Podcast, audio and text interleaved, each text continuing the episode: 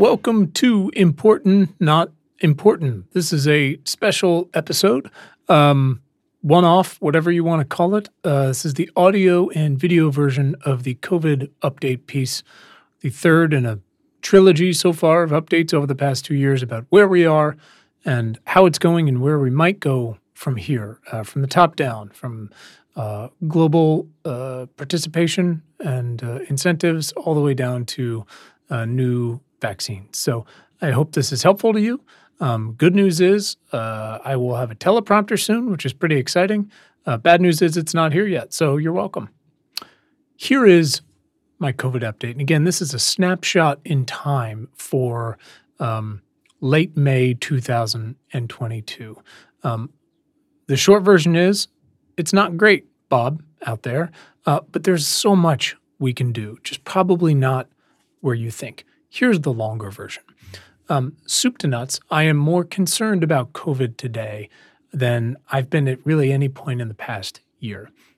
I don't think it's going to be a horror show soon, not like it was before, um, but it's everywhere right now. And we haven't yet put ourselves in a position to get ahead of a virus whose entire job it is to find ways around our defenses. And now it's doing just that. So, my usual caveats if you're new here. One, I'm not a virologist. Uh, I'm not an MD. Uh, I'm not an epidemiologist. I'm not a sociologist. I'm not a policymaker. I'm not a journalist. I'm not a cat. Uh, I am a former liberal arts major with a free newsletter and podcast, and I've spent the past few years trying to learn about the world's most complex problems from a huge, broad array of incredibly smart, capable, and thoughtful folks uh, to understand where we are, uh, why we're here, and where we might be going, and most importantly, what the hell you and I can do about it all. So, last caveat uh, I'd love to be wrong here. I'm wrong all of the time, most of the day.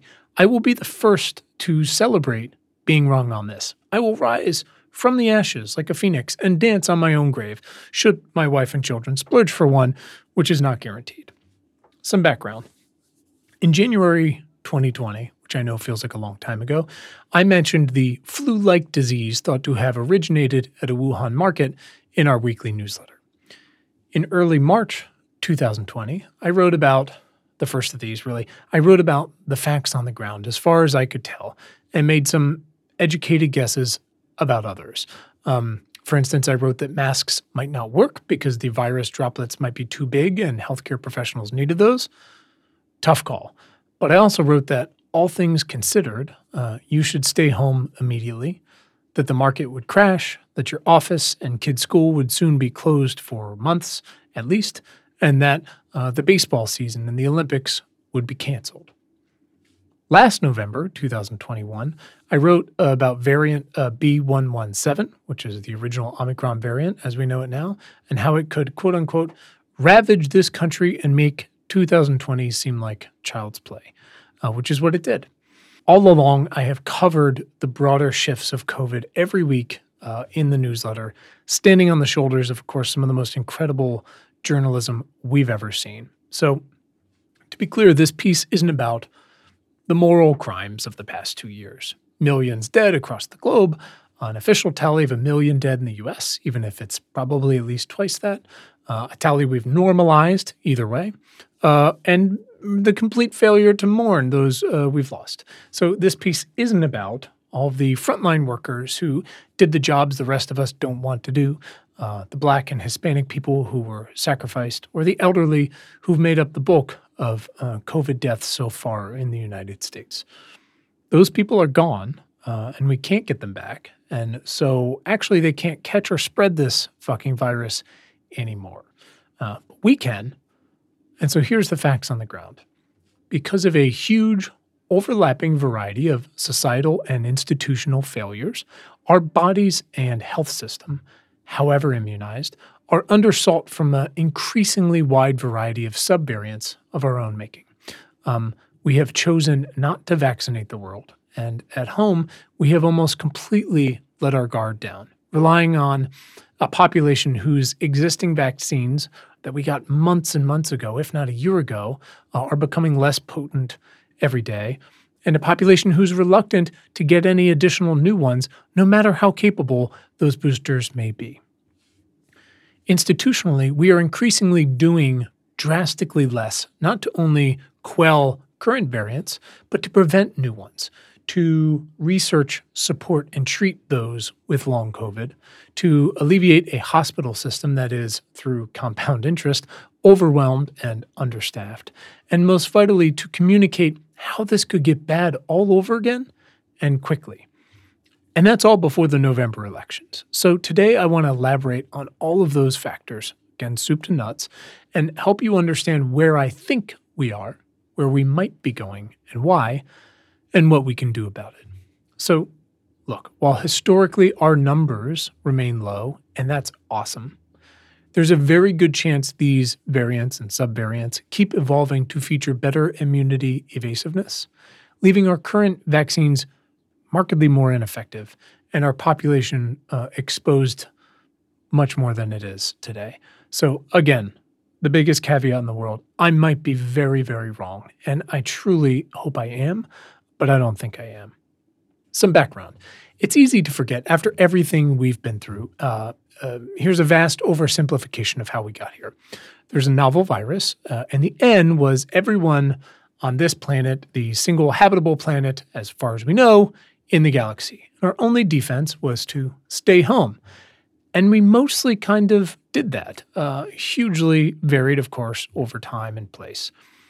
Almost two and a half years later, there's billions of unique physiological circumstances uh, among us, factoring in a growing medley of vaccines and vaccine sequences, time since last vaccination, boosters, individualized antibody and T cell responses, uh, a huge collection of variants and exposures that are growing every day, pre existing conditions, et cetera, et cetera.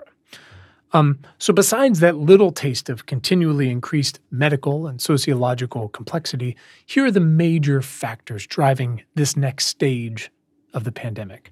Mitigation, global vaccine equity, childhood vaccinations, boosters, variants, evasiveness, uh, repeat infections, long COVID, leadership, and um, let's see, racism, uh, burnout, uh, and insistence on moving on or denial, inflation, climate change. I know, you're welcome. Uh, and of course, another American election with seemingly existential stakes. So it's important to understand that for each of these factors, we've chosen the path of least resistance. We've prioritized the short term over the long term and emphasized the individual over the communal. It's safe to say, and again, this is just me, this is not how you do public health effectively. My ongoing metaphor is that the virus was a pop quiz on all of the societal choices we made in the few hundred years prior to December 2019. And despite the heroic, uh, last minute efforts of many, we mostly failed because of who we are, who we chose to be, uh, and what we built. The choices we've made in just the past two years will perhaps irrevocably, uh, define the rest of our lives. Here's what's happening right now hospitalizations are up about 134% from all time lows in the United States in the last month. And they're rising uh, even in states and cities with the most testing and most vaccines. So, still historically low by a long shot, but rising. And most importantly, we don't have the full picture, starting with cases. So, Consider the home test conundrum. I've written ad nauseum about this the past few months about the benefits and the drawbacks of home tests. So they're long, long overdue, right? Uh, but these plentiful and sometimes free home tests are a private and easy to use and understand uh, way of testing yourself and your loved ones. Um, one line is good, two lines is bad But home tests that come back positive or negative uh, don't count towards official totals. So the case numbers you're seeing, for instance, if you looked up right now, your town or your state, um, the case numbers you're seeing are probably in reality 10 times what you're seeing on that dashboard today. 10 times. So coming back to hospitalizations, those two are rising. Uh, probably a little more accurate what you're seeing reported, and more on that in a minute. And it's all relative, of course. per the Washington Post. Uh, the roughly 23,000 patients with COVID in hospitals over the last week still represent near the lowest hospitalization levels of the entire pandemic. And that continues to be fantastic fucking news, right? It's also fantastic news because we've mismanaged this thing so much that 23,000 weekly hospitalizations is among the best news we've had. The question is will it stay that way? And now I want to talk about your face and masks and mitigation. As uh, Oliver Pybus tweeted this week, R0 depends on both the intrinsic transmissibility of a pathogen and the properties of the population it finds itself in. A change in either can alter transmission behavior. So, on both fronts, we find ourselves simultaneously in entirely new territory and back to square one. For a million reasons immunizations, politics, and fatigue equal among them, we are currently, aside from vaccines, utilizing fewer COVID mitigation strategies than since March 2020. Just a quarter of US workers are covered by vaccine mandates in the workplace, and test and mask mandates are either patchwork or nearly gone, despite more people in offices this week since we all fled them two years ago. In schools, a few mask mandates have returned with rising cases, but there's just one state out of 50, Hawaii, that requires them, while five states have banned mandates altogether, and six more states are waiting on court approval to do that. Masks are no longer required on U.S. public transportation or airlines, nor for flights to most of the European Union. So mitigation is basically over.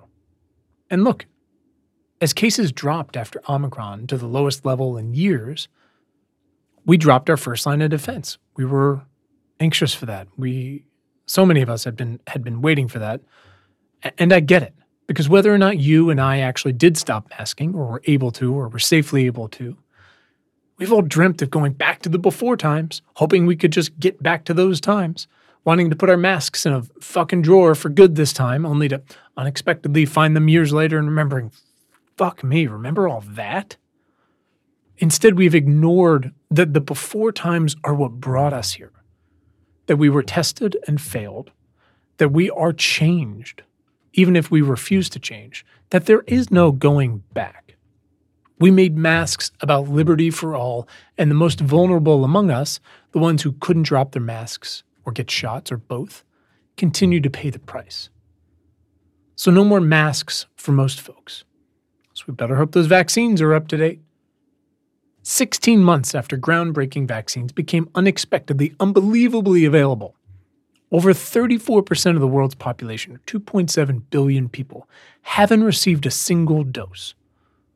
And that includes 84% of people in low income countries. And we've talked about this on the podcast a few times and I've written about it endlessly. But this is so important for you to understand the global vaccination machine is is so hellishly complicated, right? And it's something I learned very early in my very informal public health education. Um, but as the recently late Paul Farmer, founder of Partners in Health, said and wrote, those whose lives are rarely touched by structural violence are uniquely prone to recommend resignation as a response to it. In settings in which all of us are at risk, as is sometimes true of contagion shared through the air we breathe, we must also contemplate containment nihilism the attitude that preventing contagion simply isn't worth it. And you see, the machine, it can't run at all if you don't charge up the battery. No gas metaphors here, friends. Um, and despite f- knowing full well how a virus works, the global north, and America among them, has decided that those people, other people, just don't matter. And it's true. Despite several on the record and many off the record conversations, no one has been able to convince me otherwise. And the receipts are in. COVAX has failed because its would be sugar daddy, Gavi, is broke. And that's because countries like the United States simply refused to fund these organizations to the level required to even put a dent in this thing, much less slow it down, much less get ahead of it. We refused to fund and support countries historically swamped with malaria and childhood malnutrition and tuberculosis and HIV, occasionally Ebola, where misinformation and distrust run rampant. And so, conversely, vaccination rates are underwhelming despite the myriad decades long and Herculean efforts of local health workers. Sure, President Biden convened the second global COVID summit and world leaders promised $3.1 billion in new funding, but that's at least $15 billion short of what was expected. Biden, who last week again had to strip global COVID funding out of a Ukraine war bill because it wouldn't pass with it, said of the pandemic, we have to prevent complacency. This summit is an opportunity to renew our efforts to keep our foot on the gas when it comes to getting this pandemic under control and preventing future health crises. Arrested Development voice, narrator, he gave them 20% of what they asked for. So, sure, yes, the US licensed 11 COVID related technologies to the UN, Esteban Burrone, head of policy at the Medicines Patent Pool, a UN backed public health group that promotes access to vaccines and therapies, explained to Politico how these aren't desperately needed products to be used today, but simply technologies. He said, It's hard to tell when a specific product will become available, noting there is no promise that technologies and candidates will eventually become useful products. But a lot of them look extremely promising. Ellen 't Hoen, who founded the nonprofit Medicines Patent Pool, agreed the technology licenses are helpful, but also said you can't have sustainable vaccine manufacturing capacity if you're only allowed to produce something when the world is on fire. The world's on fire. We've denied a few billion people water cans despite knowing full well exactly how a fire spreads. So, sure, yeah, Africa got its first COVID vaccine factory up and running, which is awesome. It hasn't received a single fucking order. Because after two years of COVID and everything else they deal with on a day to day basis, fatigue has set in. There's so much else to do. It might actually be too late. So we can talk all day about funding or manufacturing or distribution or distrust or misinformation, but effectiveness comes down to reliability. And there's none of it and we don't have any time to waste. I don't want to be melodramatic here, but the circumstances haven't changed. Every single unvaccinated person who's infected by the virus could be asymptomatic or get sick, need to be hospitalized in a place that's not able to take them on, or die. We saw this in New York in 2020, in Los Angeles in 2021, and throughout the rural South, and we continue to see it across low income countries today. In every scenario where you or someone in Ghana contracts this virus, you or they will most likely pass it to more folks and maybe, just maybe, be ground zero for a new variant. We knew this, so we developed and distributed almost 12 billion vaccine doses in just two years. It's amazing. We built immunity where once we had zero, but not everywhere or equally or fast enough. We have steadfastly and increasingly refused to get ahead of the game. And if you, reader or listener, in the West, do not think that this negligence affects you, I'd encourage you to look around. Depending on your data source, the red, white, and blue is ranked somewhere in the 54th to 57th range in the world for life expectancy at about 78 ish years. You can call up the newsroom theme song if you want, but would you like to know how that ranking plummets even further? By, during a pandemic, being 68th in the world for percentage of population that has received a two shot vaccination course. 68th in the world. And unlike Africa, our relatively shit vaccination rates are by choice. Millions of shots remained unused as our immunity and interest continues to drop. So, further, and despite a wealth of evidence for boosting immunity, just a third of eligible Americans have gotten a booster shot. COVID has done its goddamn best to wipe out everyone over 65, and yet only two thirds of those folks have gotten a booster.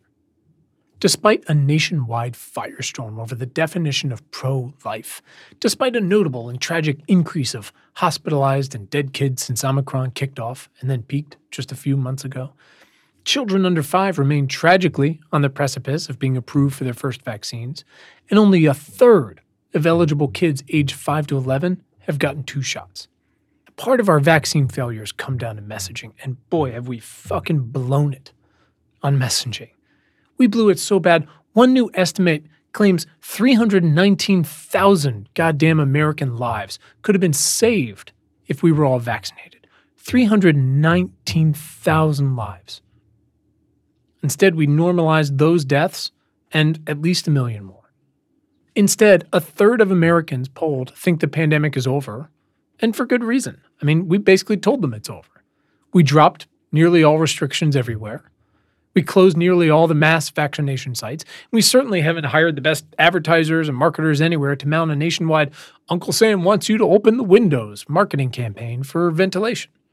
Don't you find it confusing when public health officials tell you you can take your mask off on planes now, but also you should get another booster shot, like right now?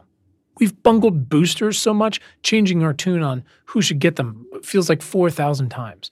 When you tell people who can get them, or that will respond to them, that they're fully vaccinated after two incredible shots, they're going to believe you and finally move on with their lives. And many can because they don't have underlying conditions. They can work from home. They have paid sick leave and time off. They can afford childcare. They can afford to get sick in America. But we have, for some reason, the complete inability to operate in the gray area. Let's talk about abstinence, right? this complete inability to help people understand that science and viruses and how we respond to them is a process. And if we have to keep moving the goalposts, right, and it sure shit seems like we do, we're better off, for example, using still imperfect but more relative and flexible language like up to date on your vaccines instead of fully vaccinated. But here's the other problem lots of people who could did the right thing and got vaccinated in 2020 and 2021. And then a tidal wave of folks got some early version of Omicron. Now there's another brewing surge despite all the vaccines. And so it's kind of understandable when 19% of those people polled said doubts about the vaccine's effectiveness were holding them back from getting boosters. Because we're not being honest with people about how things change. These people did the thing. They feel fine, they can get afford to get sick, or they simply don't give a shit. And in some ways, our COVID response reminds me of Sandy Hook. I know.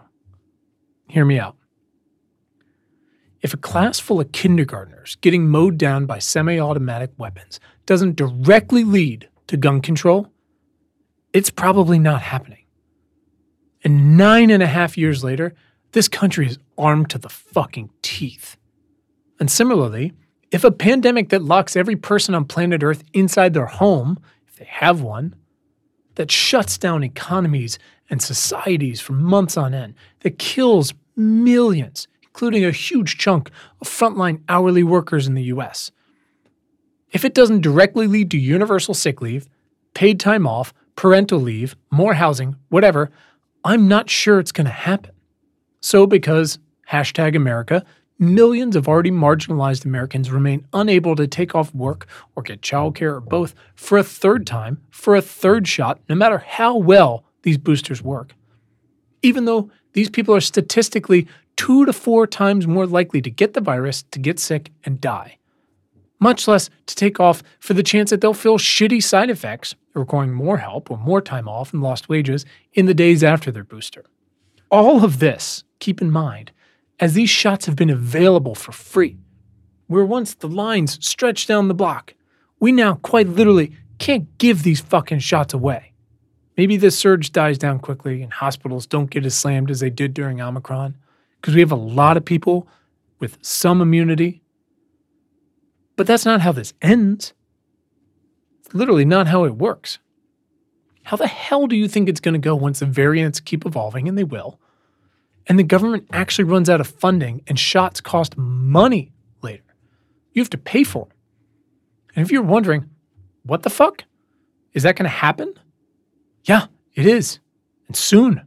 And for the rest of your life, probably. Let's talk about variants. Because Omicron was so transmissible and so very many people remain unvaccinated around the world, a potpourri of variants of concern, which is the actual technical term, are competing day in and day out around the world and at home here in America to become the next Delta, the next Omicron, the next household name. The current title belt holder in America is the BA 2.12.1 subvariant, and it is 30 to 50% more transmissible than the already wildly transmissible BA2. And while none of these seem to be more severe than past variants in isolation for you, one person. Newer variants are growing more differentiated. The European Center for Disease Prevention and Control said last week preliminary studies suggest a significant change in antigenic properties of BA4 and BA5 compared to BA1 and BA2, especially compared to BA1, and that's Omicron. What happens when variants and subvariants fall too far from the proverbial tree? As Andrew Joseph wrote this week in Stat News, they look distinct enough from past forms of the virus that they can evade people's immunity and trigger infections. And that's just what we're starting to see. When OG Omicron blew through all your friends in January, we assumed we'd get a break after. We did, right? Again, cases, hospitalizations, and deaths dropped to all time lows. And holy fuck, did that feel so good. That break is over in a real way. In Science, Gretchen Vogel wrote, initial studies suggest BA4 and BA5 can elude the immunity of patients who were infected with BA1 strain, while in South Africa caused a much larger wave than BA2. When the United States and so many other places got relatively in the clear and de emphasized cases, we not only gave up our ability to create a map of the territory, not only ignored how symptomatic cases affect family life and work life, and further left the immunocompromised out to dry, we considerably depleted our ability to sequence for the virus and new variants, to grasp just what the hell is going on out there. And in turn, we might actually have a drastically poorer understanding of the COVID landscape than we did even last year, which is really saying something because you might remember testing was never our strong suit. So, if a population were depending on immunity from shots and previous infections, but then a subvariant or three came along that evaded the body's immune response, what does that mean? Well, first, it means uh, you can get it again, or for the first time, even if you've had three shots. These things, these shots, were never going, as incredible as they are, they were never going to completely 100% prevent transmission. Anyone who told you that doesn't have a fucking clue how these any vaccines have worked ever, right? Second, it means we don't have a damn clue what percentage of the population is vulnerable again, again with the complexity, just when we've dropped nearly all mitigation efforts. Some states are tracking reinfections, but the CDC itself doesn't even seem to be.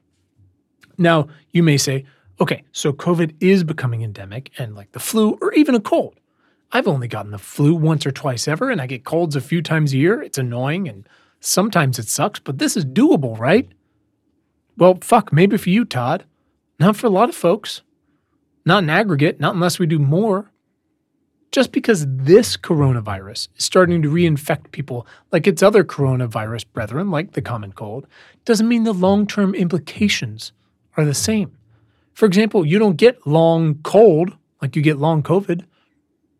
And again, think of the aggregate. More broadly, consider the economic implications of quote unquote just another cold, as economist Tyler Cowen pointed out this week. He said one 2003 estimate, 2003 estimate, suggested that the common cold costs us $40 billion a year. So even if just a small percentage, say 5% of the infected get long COVID, is 40 billion a year a baseline cost we're just willing to assume? If the answer is yes, then wow, but also 40 billion is just table stakes because these things aren't the same. This isn't a cold we're talking about, and we're increasingly doing little to prevent this scenario from coming to life. Vaccinations, Alpha, Delta, Omicron, all of them thrown together, different for everyone, they may have provided a majority of the population with some, again, hugely varied, level of immunity. And that's fucking awesome. We went through hell to get there but we've got something. And that can and is holding off a lot of, but not all, severe outcomes. But keep in mind, all of those things happened vaccinations, Alpha, Delta, and Omicron when we were still wearing masks and when most of our vaccines were most potent still T cells for life. Infection wise for the virus, increasingly evasive now, and finding not even a cloth mask in sight, replicating in America is now akin to eating at an all you can eat buffet. We, on the other hand, are deeply engaged in a highly technical process called fucking around and finding out. Let's talk about the in between place. It's estimated that at least 24 million Americans already have some version of long COVID. Just the first cohort in perhaps the most voluminous disabling event in almost 100 years. But there's still so many unanswered questions. Like, what the hell is long COVID? How do we test for it? Do vaccines prevent it? How do we treat it? And as I wrote last week, what percentage of positive cases get long COVID? Is it 10%, 30%, 5%? Who the hell knows? When we stop counting cases and we stop sequencing cases, like we just talked about, we get further away from answering the latter, and thus being able to understand, if at all, who may be more likely to get it, and what support structures we need to build to support an enormous and entirely new underlying condition. I mean, it's more complicated than this, right? But let's say we find out, okay, it's 11%, 11% of infections are going to get it, are going to get long COVID and need support for brain fog and breathing and exhaustion and, and cardiovascular stuff. Okay, what's 11% of the 100 million cases uh, the administration's predicting this winter? Look, minimal but heroic research maybe honing in on the who gets it question because science is awesome. But because science is awesome, additional research just opens a door for more questions. Take another step back and we have to ask how exceptional will America host to a disproportionate number of cases and inversely, 68th in the world, vaccines? How exceptional will we be with regard to long COVID compared to the rest of the world? And yes, war in Ukraine has rightfully distracted us. And yet we have to be able to walk and chew gum at the same time to operate society and our economy, but also work to reduce infections and hospitalizations and cratering our society and economy again. We are so intent on moving on from COVID. We're just refusing, flat out fucking refusing to do the work to understand what tens of millions of people will seemingly be dealing with for the rest of their lives as infections and reinfections continue to pile up from those subvariants, we're tracking even less well than before. So again, we come back to who gets long COVID. On the one hand, early preprint research, caveat with the biggest grain of salt, claims that a higher viral load may be an indicator of vulnerability to long COVID symptoms. But another analysis shows that over a few months in 2021, 75% of long COVID patients weren't actually hospitalized when they tested positive for COVID. Only later, when breathing problems, coughing, crushing fatigue, and hypertension, among other symptoms, drove them to check into the hospital. Here's the full context from the New York Times. While two thirds of patients had pre existing health conditions in their medical records, nearly a third did not, a much larger percentage than Dr. Paddy Ssentongo, an assistant professor of infectious disease epidemiology at Penn State, said he would have expected. These are people who've been healthy and they're like, guys, something is not right with me, he said. And further, the study did not include people covered by government health programs like Medicare or Medicaid though it did include people in private Medicare Advantage plans. That's probably a drop in the ocean compared to what the real number is, Dr. Claire Steves, a clinical academic and physician at King's College London, who is not involved in the new research, said. A drop in the ocean. I mean, if there's one thing that's clear to me, it's we should be talking about and reacting to two obviously related but different public health crises. SARS-CoV-2 slash COVID, you know, getting infected and, and initial symptoms, and long COVID. But we're not. Like climate, we have to talk about this more. We have to. When we talk about it, when it becomes the social norm, people in power have to take responsibility. And right now, there's none. We're minimizing the personal, societal, and economic implications of COVID, much less long COVID. We're committing epistemic injustice, a hallmark of American healthcare. We're asking too much of a healthcare system that's completely burnt out. We're failing to provide a safety net to the millions of service workers who can't just stay home through another wave. We're linking safety to hospitalizations with pretty green maps that are not functional. We're telling people they need a booster to protect ourselves and each other, but not giving them time off to get one. We're telling them they need that booster now, but they don't need masks. No, no, no. And no takebacks. The government can't even get people to sign up for the National Institute of Health's long COVID research project, Recover, a project that should have a huge marketing spend behind it. Our fractured ass health system is terrible at these studies, unlike the UK, who, definitely while imperfect, used a centralized 40,000 person study to produce real, useful results for drugs and to shoot down bad results for good, who used a centralized 40,000 person study to produce real, useful results. Clinicians and regular people don't know how to gauge safety outside what they see and feel on the day to day, and that's partly because we simply aren't doing the work to find out how safe they are on the macro. The only treatment that might work for long COVID, maybe Paxlovid. My Twitter has been increasingly filled with very online people getting infected or reinfected, and then swearing on the benefits of a five day course of Pfizer's miracle oracle, oracle oral drug, Paxlovid. No oracles here. How well does it work? Does it actually prevent deaths? Fun story. We're not actually sure because Paxlovid was tested on unvaccinated people who'd never previously contracted the virus. Why is that bad?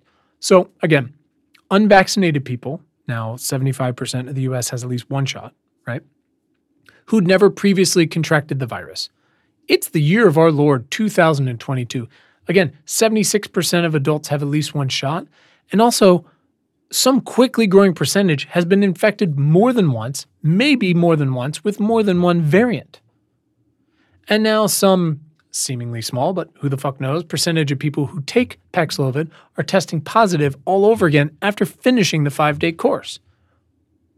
I'm so glad it's helping people feel better. That's fucking great.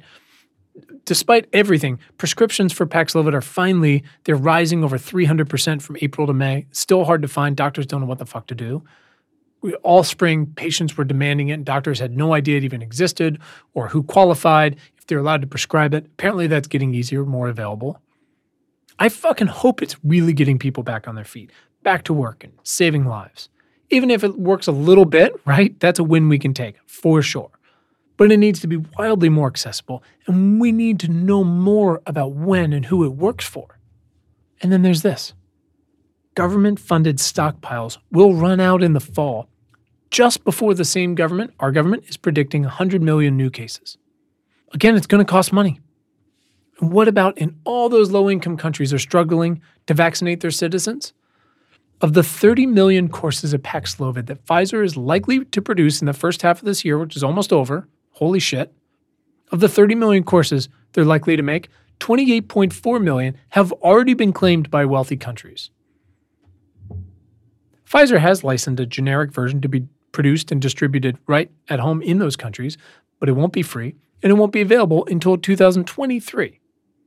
And we still don't know if it works on vaccinated people. We have so much to learn, but we are unwilling to ask the questions. So, what's next? One of the things we did learn in the past two years is that we can finally, thank you, Dr. Karikó, make mRNA vaccines, and they are fucking awesome.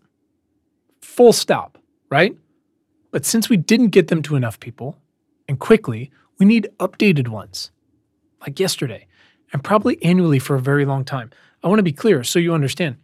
The vaccines you got, incredible, world changing, one of the greatest things humanity has ever done, are based on the original virus, the original variant of COVID. Two and a half years later, there's been tens of thousands of new ones, variants of concern, like we talked about. There's a few already raging that are not just variants of the original, but subvariants of Omicron, which was different enough.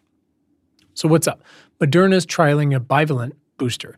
It protects better against more than one variant, uh, like the annual flu shot does, right? But is it already stale? Because that's based on beta. I told you, I don't know. I'm not a goddamn virologist or even a microbiologist, despite my appearances. All I knew is the new booster is designed to target not only, again, the original variant, like current boosters are, but also beta. Remember beta? Probably not. I can't remember how I got into this room or fucking breakfast. Beta was a year and a half ago, barely even registered in the US. Fuck. Okay, what else? Well, another shot under development will target Omicron. And all that sounds great until you remember again, we're fighting the last war all over again. There have been three dominant variants since February. February is like a week ago, slash a thousand years ago. What what about BA4 and BA5 and what's coming in this fall? And I understand that these things are hard and take time. And I'm so glad we've vaccinated and protected so many people. We can't live in a snapshot of time and call it a day. We need to be doing everything we can to run ahead of this thing. We have to go all out on research, trials, production, distributing, and yes, marketing. We have to stop this thing at its source. And that might mean at your nose. In 2020, when people first asked me, hey, when are we going to have a vaccine for COVID? I said, I have no fucking idea. I read a newsletter from my sweatpants. But then I called a bunch of really smart folks, that's my job, and I tried to triangulate as much as I could possibly understand their responses. And it seemed like the most constructively conservative common answer was 18 months if we're lucky thanks to decades of work before now from folks again like Dr. Karikó, just 12 fucking months later, we all quietly sobbed our eyes out as we watched a live stream on CNN of those 18 wheelers packed with frozen shots rolling away and towards a government funded max vaccination site near you. We can do it again, right? Not the way we're going right now. That was Operation Warp Speed.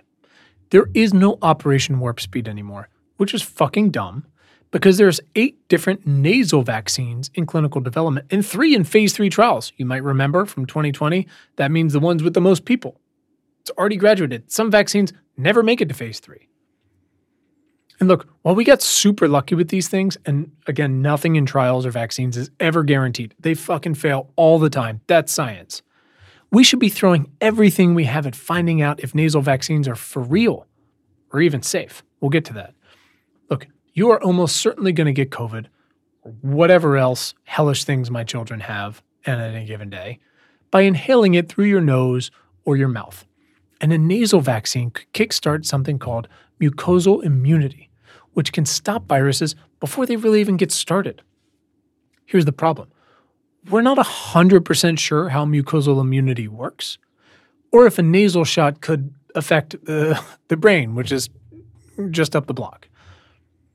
The good news is the entire world depends on us finding out, kind of like round one with the original shots. The bad news is this time, nobody wants to pay for it. Despite the fact that, as I've explained here in just a few hundred thousand words, this thing is spiraling out of control again, or starting to spiral. Call it what you want. This is not only a failure of leadership, but a willful abdication of it. Look, many, many years from now, after the Second Civil War and Avatar 12, we might look back at this as a shared time of suffering and struggle and innovation. But today we are increasingly less together, and that starts at the top.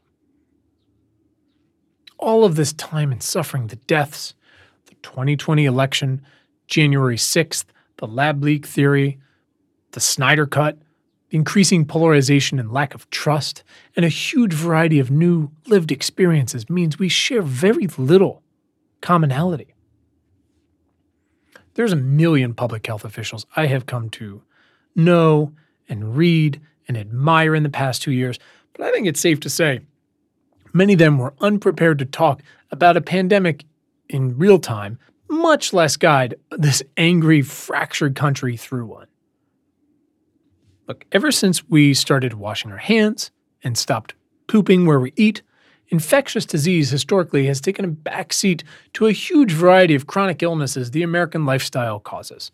We've spent a gajillion dollars on heart disease and cancer and elections and erections for that matter, and not a whole lot on air filtration and local health clinics and school nurses. And yet, it's also important to understand that COVID is not the first time our healthcare system has failed to operate like a well oiled machine. It is, in fact, a fractured, backwards, fucking expensive, fax machine dependent, just in time, paper based, profit and procedure focused clusterfuck, which is increasingly the target of ransomware, often staffed by selfless heroes, overregulated in some places and not nearly enough in others. Look, arguing for, say, degrowth, saying the government simply failed to vaccinate every person in the country, as if Joe Biden could have one clicked 330 million vaccinated Americans into his fucking Amazon cart. All of it reveals a profound lack of understanding of how the entire system, from the federal to local governments, for profit hospitals, insurers, pharmacy chains, primary care, how they just simply don't work together on a regular basis. This post in this episode is so long because the problem is so complicated and because our systems, from Senate confirmations to the CVS mobile app fucking suck. Through all of this, the lack of coherent, useful guidance from the top has crippled our collective effectiveness. Maybe if the people at the top said, we're going to do everything we can to get ahead of this and to make sure it doesn't happen again, other people would do that too. I don't know. Are they not telling everyone to get boosters because the government won't be able to pay for them soon? Or because the boosters aren't quite as effective because they're getting increasingly outdated? Or because everyone's just fucking mad at each other? Or is it because they don't want to start shit when election season is right around the corner? That's right. Oh shit, the fucking election is around the corner. And here's where shit truly hits the fan. Depending on when I actually finish this, again, I wrote it for like a week. The US midterm elections are something like, I don't know, it's like 167 days away. I don't know. Here's what's at stake uh, the the House, the Senate, maybe even the presidency if the Republicans get the House and Senate and decide to change the president. 36 governorships out of 50 and like a million essential state and local races. If you think the government isn't functional now, just wait until we get closer and everyone's completely distracted, even more so than they are now by war in Europe, by fossil fuel profiteering, China being shut down again, a bear market by the richest man in the world fleeing to Brazil after offering an employee a horse in exchange for sex, by BeReal, by Starbucks and Amazon and Apple union busting, by holy shit, did you see who's leaving F- SNL this season? Like, the midterm elections will consume us, distract us from COVID. Of course, they won't consume us as much as a presidential election, unfortunately. The point is, there's already enough on the line politically with June next week that absolutely no one is going out on a limb for anything that isn't about a flag pin. Where we are today, a million officially dead, probably a million more uncounted. Tack on another half a million or so for people who died uh, with cancer or heart disease, who died because of COVID, not of it. Tens of million more with long COVID. Almost 10 million Im- immunocompromised people still in hiding. Supply chains all over the world still in the shitter. All that is the result of the final year of a very corrupt GOP administration who, yes, started and ran Operation Warp Speed, which worked incredibly well. And the first year of a timid, at fucking best, Democratic administration, a majority under which, yes, 76% of the country is vaccinated. Wow. And then we stopped because of war and inflation and burnout and Joe Manchin and let's go fucking Brandon. What makes you think a more fractured federal government would be more focused on getting the COVID job done domestically, much less abroad? Again, that's in November, December, January, when they're predicting 100 million more cases. These variants are just going to keep going. Let's think through this. What makes you think that fractured government would do a warp speed for pan coronavirus vaccines and nasal spray vaccines? What if hospitals are overwhelmed again on November 8th? And again, they probably won't be but we're doing increasingly less to guarantee that. We're literally just leaving it up to the virus. It's hard to think of a Congress that could possibly rise to the occasion less than the current one. But do you honestly think a GOP House and Senate that spends all their time trying to impeach and remove Biden to rule out abortion everywhere would take time to fully fund COVAX? Or to fund Biden's $81.7 billion budget request for pandemic preparedness? Those guys? The 203 Republicans who voted last week against a bill to punish price gouging by fossil fuel companies? The 192 Republicans who voted last week against a $28 million emergency fund to address the critical, horrifying baby formula shortage two weeks after the Supreme Court said you have to have your baby, whether you can feed them or not, whether or not you're healthy or they're healthy or you were raped? Or do you mean the 357 sitting Republican legislators in battleground states that have used the power of their office to discredit or try to overturn the 2020 presidential election? Those guys? They don't even have power yet. We're just talking about practice. I want you to leave this interactive, long form experience, fucking sorry, with the understanding that one, I need an editor, and two, we are semi protected, and that helps. And it took a lot of work, and it shows, but arguably already more vulnerable than we've been in over a year. That it could get worse before it gets better. That we cannot depend on leadership of any federal party to turn it around, much less to work together. But also, that there's so much we can do. And it is precisely when we stop talking about what we can do that we give up any chance for a better future. State and local governments are the way. Many states are lost to the bullshit, but it's drastically more affordable for us to fight and for you to donate or run at the state and local level, and the impacts are felt more intimately. We can elect people who will leave open the opportunity for future mask mandates, however short term they might need to be. We can elect people who actually use the money the federal government has provided for ventilation improvements in schools and offices, who will require ventilation and air cleaning, and who will encourage masks. Who will double down on wastewater, building a 21st century weather channel but for infectious disease? Who will front mass vaccination sites again when we need them?